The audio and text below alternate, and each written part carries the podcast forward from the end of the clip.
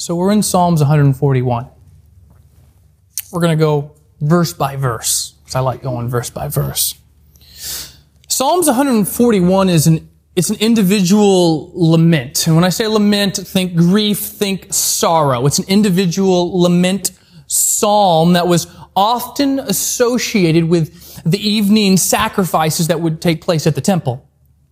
And they'd have, and they would be prayers offered to God in times of distress in which an individual or, or a community would, would plead. They, they plead with God for deliverance, for, for help. And like the structure of many lament psalms, what we'll see in Psalms 41 includes an introductory cry. So you'll notice that in a moment. You'll see the introductory cry, an invocation to God, the lament, the, the description, followed by a, a confession of trust and an imprecation. And if you like like one word sermons, um, compromise. If, if I could give you like one word, like break this down, bottom line up front, this message, Psalms 141 is about compromise. It is the theme. More specifically, it's a prayer that is being prayed to God for protection against compromise. And so we will begin in verse 1. O Lord, I call upon you. Hasten to me. Give ear to my, my voice when I call to you. Notice the, the tone there of the psalmist. It is, it's desperate. There is this intensity that is reflected in, in, verse one, this urging of, of God to, God, come pay attention to me right now. God, I need you right now. God, please hurry up. Don't delay. Come now. I need you, Lord. Don't miss that. That's the tone. That's the tone of verse one. And then as quickly as it comes, it leaves. We go right to verse two and he says, let my prayer be counted as incense before you and the lifting up of my hands as the evening sacrifice. And so we get to verse two, and it may seem at first to undo the stress and urgency in verse one. Like you read verse two, and, and you wonder, like, is there really a problem?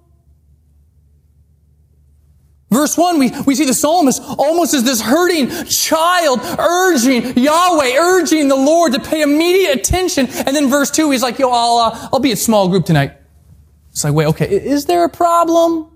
Like, is it really that big of a deal? Is there this emergency situation that's going on? Because verse 2 seemingly undoes the stress put on verse 1. Now, just spoiler alert, there is a very urgent situation.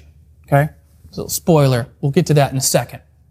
And so I want to, just for verse 2 at least, I want to work backwards through, through the text. And so he makes this reference to evening, evening sacrifice. So evening sacrifice, this word could be used in a couple different ways. In a narrow sense, it would be a grain offering. Now, remember, this is a very agricultural sort of society. So that's as good as coin, okay? That's as good as swiping your credit card. It could be in a narrow sense referring to the grain offering, but in a broader sense, it could refer to an animal sacrifice that's brought.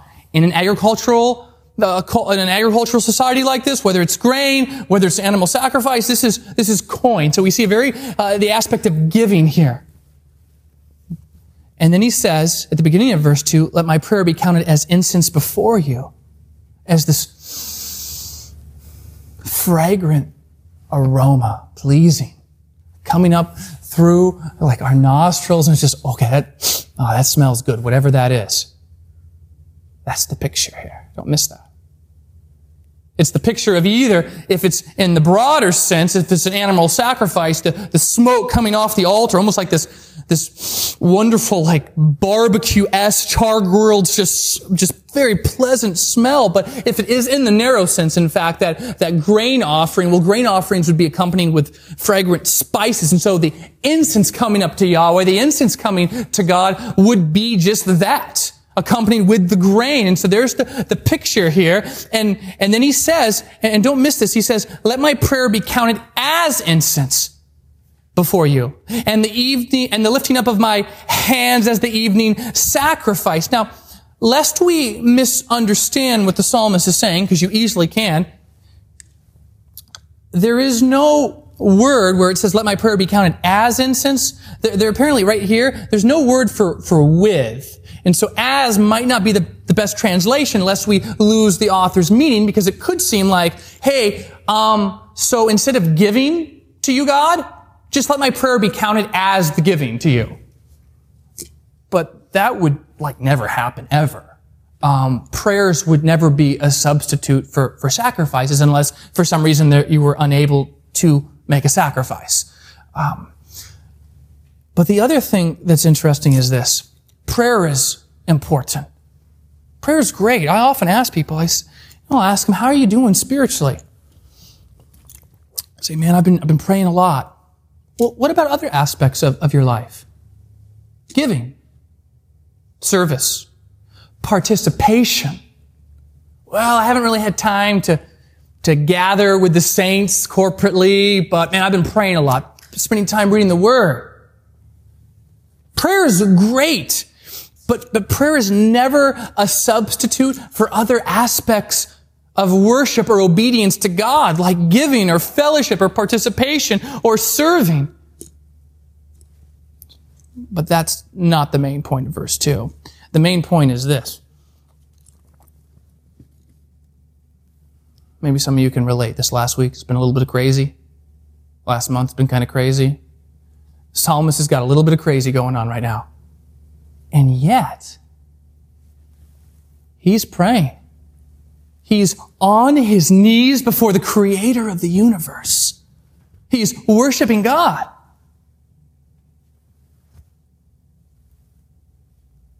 That's cool. It reminds me of what Martin Luther says. Luther, and of course, this is the 500th anniversary of the Protestant Reformation, in case you weren't counting down the days every day like an Advent calendar. Luther would say, I, I try to pray one to two hours a day. But on days when I get really busy, I pray three. And you're like, wait a second. I, I, I preached this morning to a bunch of soldiers, and they're like, that doesn't sound right. Um, because that's not how we typically think, right? When life gets crazy, the first thing that goes is some aspect or element of worship with God. Things get tight financially, first thing to go, are giving. Well, we, we got kind of behind on our homework, so the only time we have to, to read is going to be our textbook. So Bible reading, back burner. Well, I, I still gotta, you know, catch up on this, uh, new season of whatever on Netflix, Hulu, whatever is your, your platform for watching. So, well, I'll have to spend time in prayer later. It's always interesting. Those are the first things to go, and yet for Luther and for the psalmist, it's not.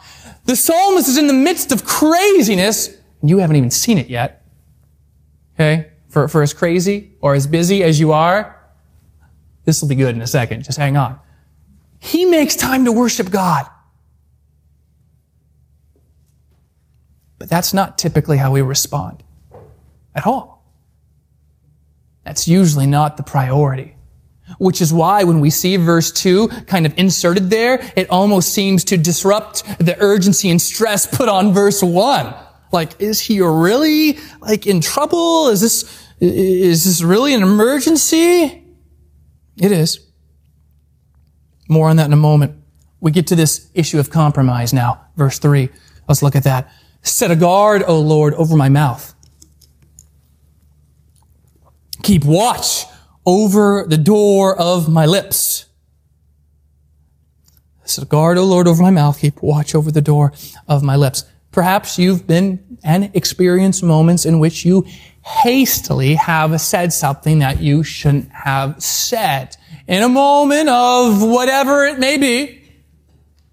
But that's not what the psalmist is talking about here when he says, Set a guard, O Lord, over my mouth, keep watch over the door of my lips. Rather, the psalmist, he has in mind something dark, He has in mind something devious, deceptive, something plotting, something premeditated, something quite evil. This isn't, oh, I stubbed my toe and I, I, said a bad word that he's asking protection from, but this is speech that's used in such a way to further the most evil of things and ideas. And there is a real struggle that he is dealing with, both internally and externally. He's praying for protection. God, set a guard, O Lord, over my mouth. Why, is he, why does he need to, to pray that?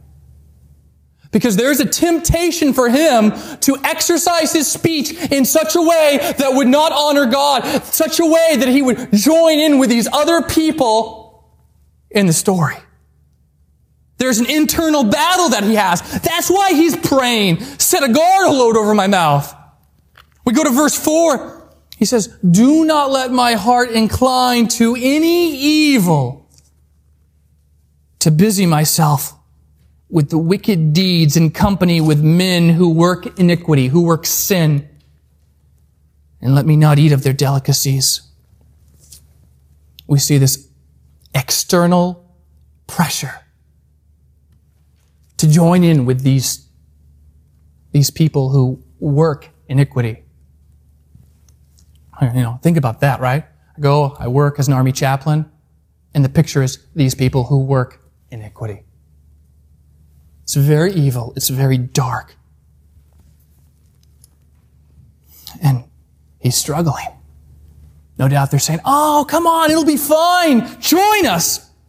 There's an invitation, it seems, on verse 4. There is a, a tugging of his desires.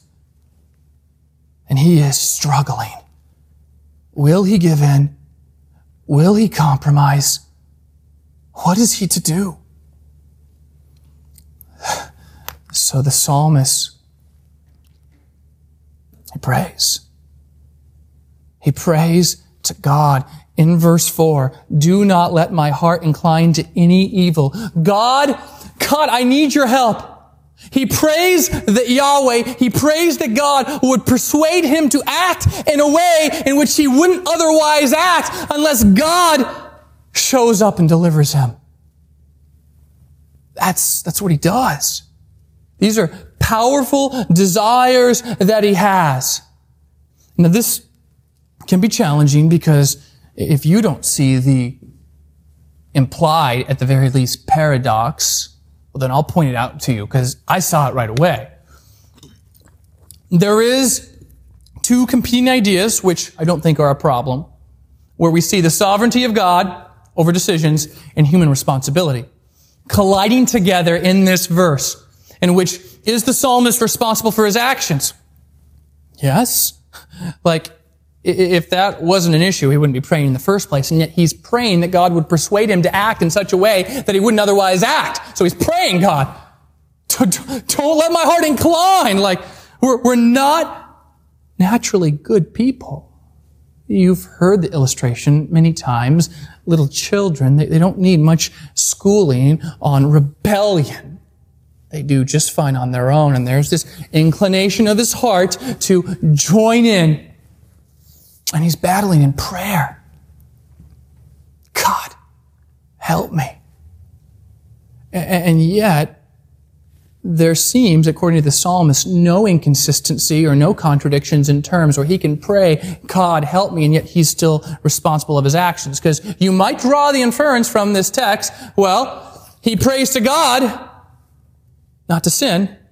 So therefore, if he sins, well, he's off the hook because God didn't answer his prayer, so it's not his fault. He's absolved from responsibility.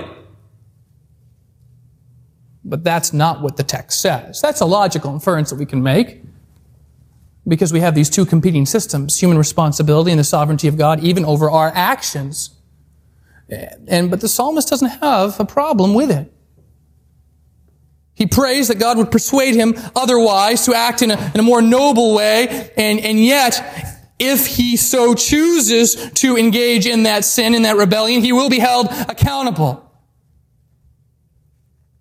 You say, I don't know about that. You take something as simple as, or not simple as, the doctrine of the Trinity. If I pose the question, is God one or three? I'm sure by unanimous voice you'd say yes. Right? Protestants, I had some Catholics in my service today, they would agree to that. You'd say, that can't be. But if you were brought up in the church, you'd know that that's a truth that we stake just about everything on. That he is one and he is three. And yet we see here an example of this, right? Of God sovereignly engaging in the morality and actions and choices and decisions of the psalmist, and yet somehow and this is a little bit of a mystery, he's still held accountable and responsible. He has no contradiction. He doesn't, there's no contradiction here. If there was, he wouldn't be praying it in the first place. If God could not do the thing he asked him to do, I don't think he'd be praying it in the first place. And yet the psalmist is not content simply with fighting passively. And, and this is what I mean fighting passively, because a lot of people fight this way when it comes to issues of compromise, when it comes to moments where they're tempted in their life to compromise, to give in. They say, God, please help me not to make poor decisions as I go over to my girlfriend's off-campus apartment at 1145 tonight to, to watch a, a movie with her and then walk into it. Like, as if that ever ends with some great discussion regarding cinematography, right? Like, that's just foolish. It'd be like the guy saying, Lord, help me, help me not to lust as I go to the strip club tonight. Wait, what? God, help me not to give in tonight as I go to this party and hang out with people that I know I shouldn't hang out with, where there's going to be drugs and alcohol and people with loose morals. Help me not to give in to temptation as I go to those places. Well, that's just foolish. Like, that person's an idiot. The psalmist is not an idiot. The psalmist doesn't simply fight passively. The psalmist also is committed to not putting himself in the compromising situations in the first place. And the psalmist is also committed to having people in his life who help him. Notice the next verse. Verse 5. Let a righteous man strike me. It is a kindness. Let him rebuke me. That's oil for my head. Let my head not refuse it. Don't miss that. The psalmist makes a commitment to have nothing to do with these people. He makes a commitment to have nothing to do with these people. Many of us, we love to get as close to the line as we can. The psalmist makes a commitment to have nothing to do with these individuals who work iniquity. He makes a commitment to decline in enjoying these delicacies that were mentioned at the end of verse 4. Why are they delicacies? Because they're, they're, they're delightful. They're, they're delicious. Whatever this, this is,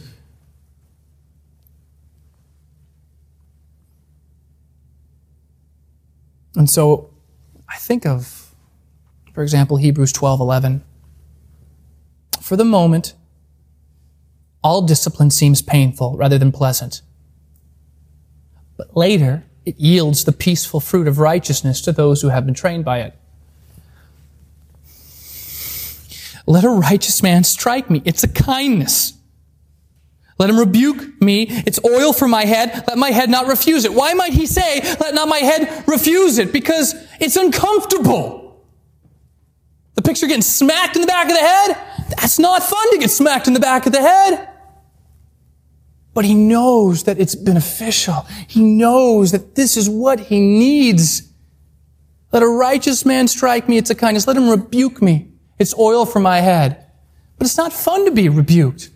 It's not fun when people say, hey, what you're doing is wrong. You're sinning. You're in rebellion against the king. You need to stop. That's not fun. And oftentimes we get very defensive when people bring up things to us. We don't want to be told that we're wrong. We want to think that we're much better than what we actually really are. That's pride. That's a whole other sermon. But that's, that's the issue here. The psalmist is committed in battling the temptations of compromise. He is battling in prayer. He is battling in his commitment to avoid these dangerous areas. So many people aren't committed to avoiding these, uh, avoiding these dangerous, deathly areas. They, they think because, well, I can handle it. Maybe you've had those conversations. Listen, that's a bad idea. Don't do that. You know, you're talking to your friend. You love your friend. You don't want them to make the same mistake they made two weeks ago. And they're like, no, no, I got this as if somehow their willpower is increased by 500% in the last week or something. And it's just dangerous. I used the illustration today with the soldiers I was preaching to. Imagine telling like your squad, hey, uh, I'm going to go just take a walk in downtown Fallujah. I'll just be back later. Like, that's just dangerous. This is dangerous. And yet so many people rely upon their own strength. Well, I got this. And then I get this knock on my door. True story. Years ago. And this guy comes. He's like, Joe, me and my girlfriend, we, we crossed lines. We went all the way. And I'm like, what, what, what was, what happened? What was the situation? He's like, well, her parents were out of town. Keep going. And, uh, we thought we'd just hang out at her house over the weekend. Okay. And I have no idea how this happened. Really. Hmm, okay. But we fight like that. We're, we're so stupid. We think like we're, we're Superman sometimes. And it's prideful and we don't realize the enemy that we're up against. We don't. We think, ah, it's just some little red horned creature. And we don't realize the enemy that we're up against and we are fools. It's not always something that's comfortable. It's not. But it is always something that's beneficial. It's not always something that's comfortable, but it is always something that's beneficial. Let a righteous man strike me. It's not fun to be smacked up against the back of the head, but sometimes, sometimes that's exactly what we need. And so, it's not always something that's comfortable, but it is always something that's beneficial. We get to the end of verse 5 and we see the first glimpse of an imprecation, an imprecatory prayer. Some of you never heard of imprecations or imprecatory prayers? It sounds like something that belongs more in Harry Potter than in the pages of this book. Let my excuse me, he says this at the end of verse 5. He says, Yet my prayer is continually against their evil deeds. Then in verse 6, when their judges are thrown over the cliff, there's some imagery, don't miss that. Then they shall hear my words, for they are pleasant. Imprecatory prayers, imprecations. You say, Can I pray those? Yeah? Biblical? Yeah? Tell me a little bit more. Okay. Psalms 137 9. Here's another example of a imprecatory prayer. It's a little PG 13. It's in the Bible, so I'll, read it. Some of you are like, whoa, this is going to be great. Psalms 137 9. Blessed shall he be who takes your little ones and dashes them against the rocks. There's a picture of taking children and infants and smashing them to pieces on the rocks. Blessed shall he be who takes your little ones and dashes them against the rocks. These are examples of imprecations, imprecatory prayers. And so, lest you miss, okay, let's get back to the text, Psalms 141. Um, the, the imprecation he prays is, God, Stop and oppose their evil plans. May their leaders be thrown over the cliffs. That's the text. You say, are there New Testament examples? Oh, absolutely there are. Here's one that comes to mind, Galatians 1:8. This is what Paul says. He says, anyone who preaches a different gospel, let him be accursed. Okay? You, you, you tell people and mislead people like a used car salesman about things concerning Jesus Christ. May you be accursed. That's serious. Notice imprecations are serious in context, okay? They're biblical. There's examples, Old, New Testament, but, but it's not prayed flippantly. I said, yes, they're biblical. Yes, you can pray them, but it's not like, you know, you're going through the drive-through at Chick-fil-A, you open it up, you said, no pickles, there's pickles. God made the cliff, right? Probably not the same context or situation that the psalmist had in mind or even like-minded. Or you, you ask that the girl out and she shoots you down. Lord, may she be thrown over the cliff along with all the other girls that shot me down. Probably, probably, probably not the same situation or, or context that we're dealing with here. They're biblical. I think there are times to pray them. There's times I've prayed them. So what is going on? All right, this is what's going on. This is why he's praying this. This is why he's saying the things that he's saying. He says, verse 7, as when one plows and breaks up the earth, so shall our bones, our bones,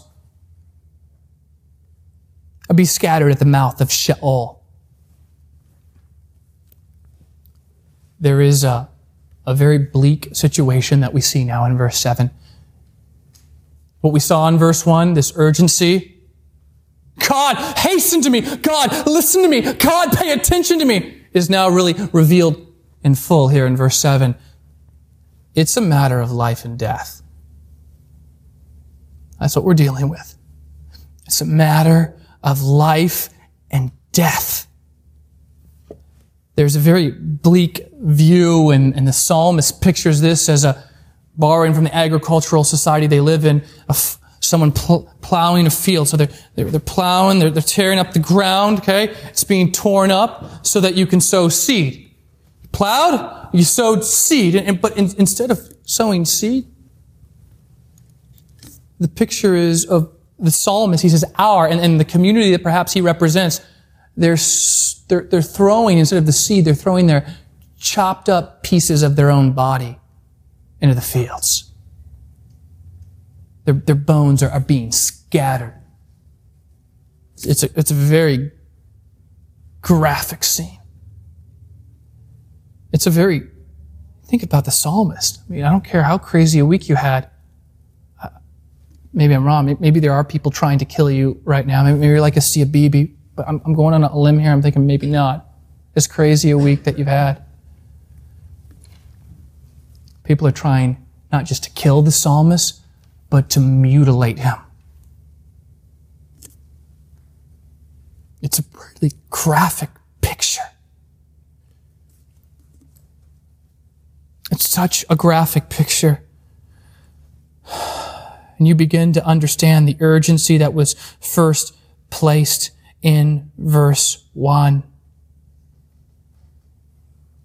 And then he makes this reference at the mouth of Sheol. We talked about Sheol, I think last week, the week before. If you got an NIV, it'll probably say the grave. Um, the ESV just leaves it at Sheol. That's the, the Hebrew word for it. Sheol is the place in the Old Testament where both the righteous and the wicked would go when they would die. They both go there. Old Testament times, pre uh, Messiah, if you die, you go to Sheol.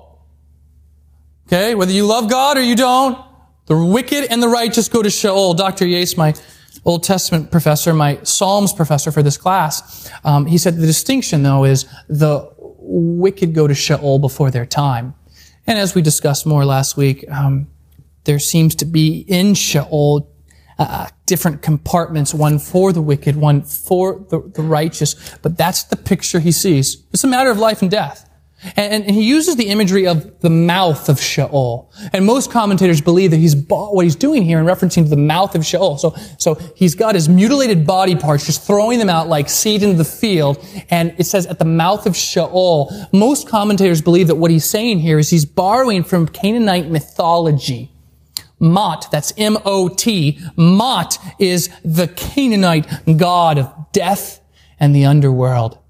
Chief adversary to Baal, the god of the storm. But Mot, M-O-T. Mot is the god of death and the underworld. And, and Mot, within Canaanite mythology, he, he was pictured as having these monstrous jaws. He'd swallow his victims whole. His mouth was described as stretching from earth into the heavens. The, the picture is this. The picture is this life and death situation that the psalmist is finding himself in, perhaps as a result of not compromising. The text doesn't tell us. Could be.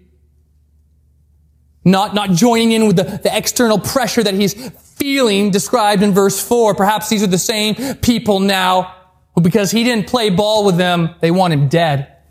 We don't know.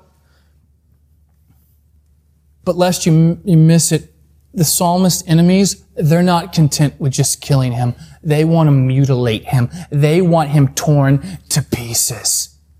They are more cruel, more savage, more barbarian-like than any type of person or situation that he's ever found himself in.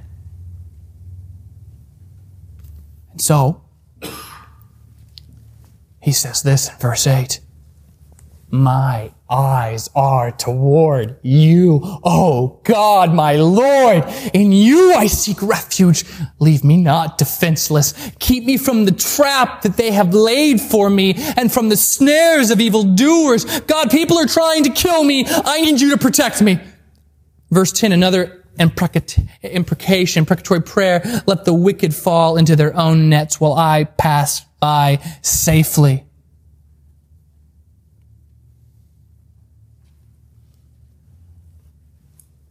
So here's the situation of compromise. There's a temptation for him to compromise. He prays, he battles, he makes a commitment not to. He, he prays against his enemies quite graphically as, as we see. And then he's saying, I'm keeping my eyes on you, God. But you come to this and you say, well, why do people compromise in the first place? Because that really comes back to the question. Why do we compromise in the first place?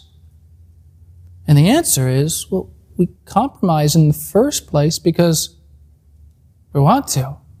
We, we compromise in order to accommodate our own desires. That's why we compromise. We compromise in order to accommodate our own desires. So what are we to do?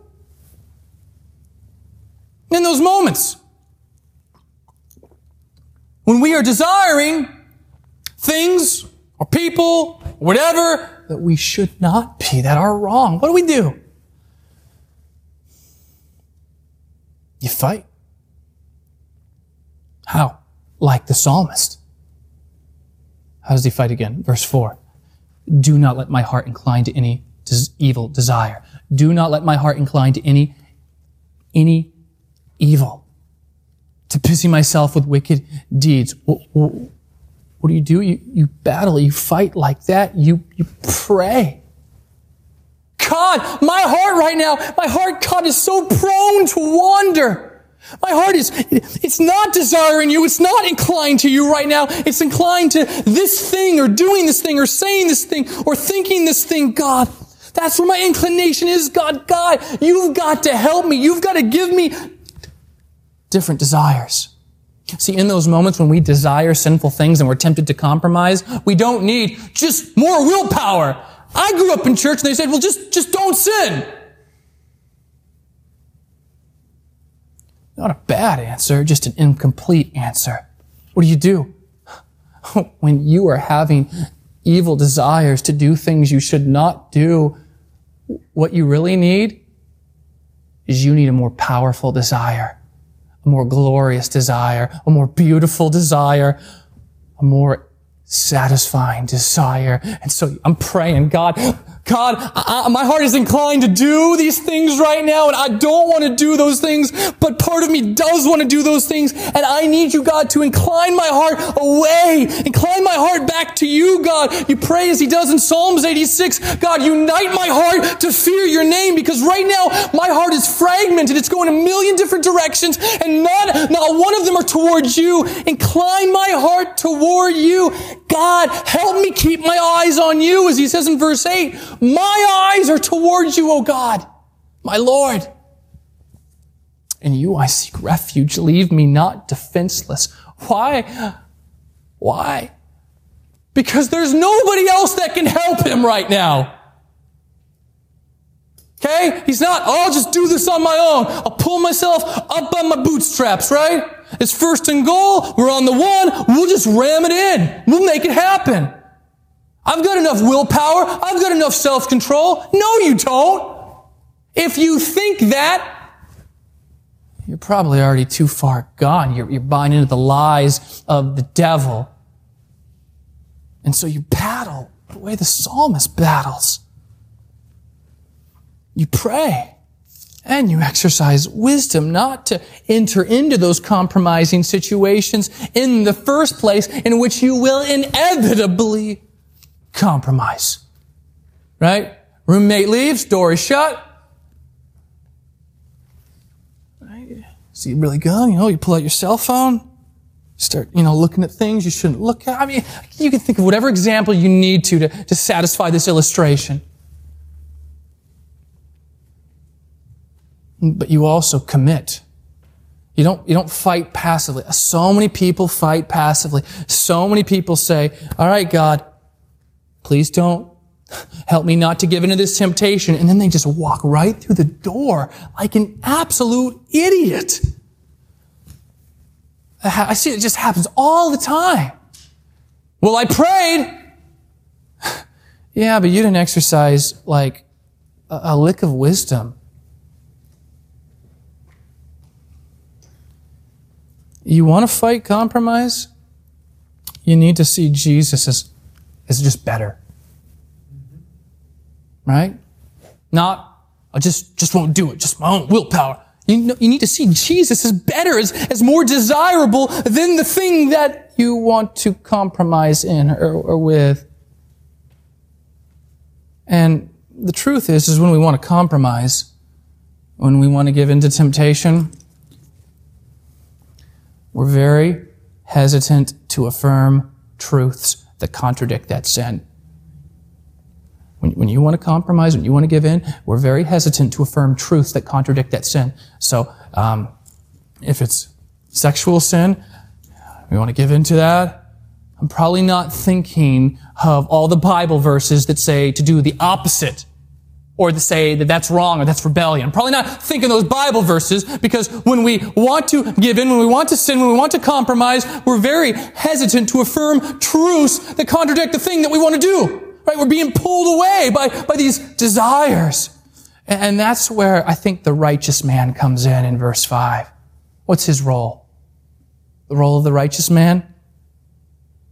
The role of the righteous man is smacking you upside the back of the head.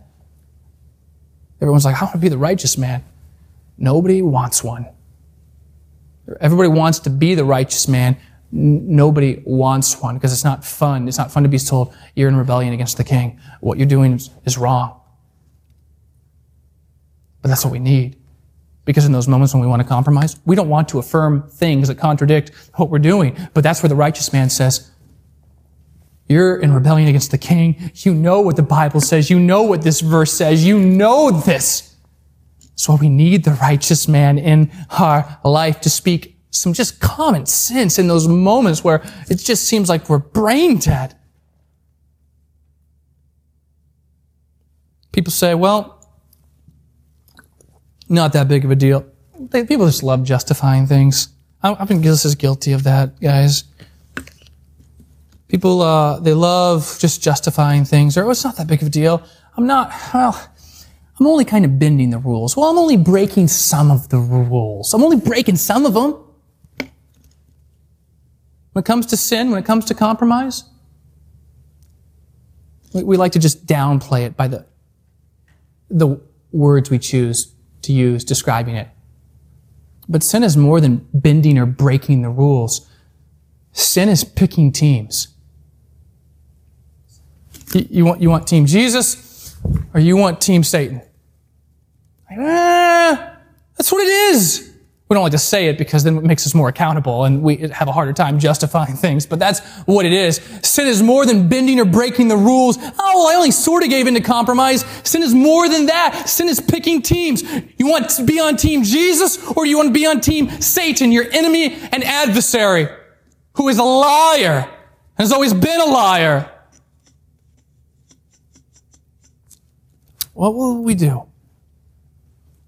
well, hopefully we'll battle and fight and keep on fighting like the psalmist. God, we love you. You are a good God. You are a great God. And I thank you for this story. Thank you for Psalms 141.